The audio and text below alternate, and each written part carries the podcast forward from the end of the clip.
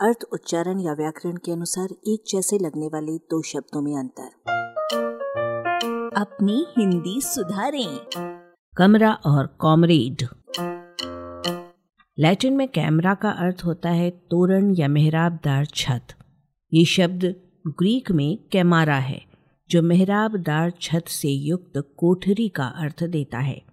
अंग्रेज़ी में ये कैमरा रूप में चैम्बर किसी विशेष जज का निजी ऑफ़िस अर्थ के साथ चलता है और चित्रग्राह्य यंत्र के अर्थ के साथ भी।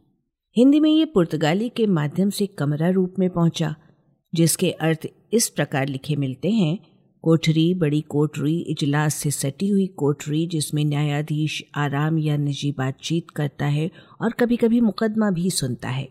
आजकल हिंदी में कोठरी शब्द पुराने ढंग के मकान के कमरे के लिए प्रयुक्त होता है और कमरा शब्द आधुनिक ढंग के मकान की कोठरी के लिए प्रयुक्त होता है।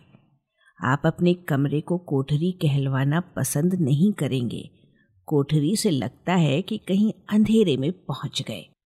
लैटिन के कैमरा से संबंधित स्पेनिश शब्द कामाराडा का प्रयोग कमरे का दोस्त या कक्ष मित्र सराय की किसी कोठरी या कमरे में रहने वाला संगी के लिए होता है।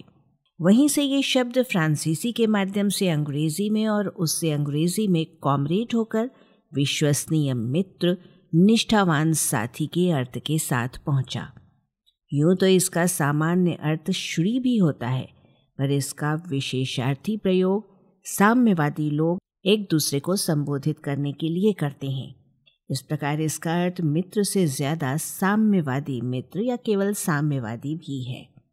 अलबत्ता कमरा और कॉमरेड मूलतः कितने भी संबंधित हों, पर हिंदी के कॉमरेड शब्द में कहीं कमरा दिखाई नहीं पड़ता। आलेख, भाषाविद डॉक्टर रमेश चंद्र मेहरोत्रा, वाचक स्वर संज्ञा टंडन। अरबा की प्रस्तुति।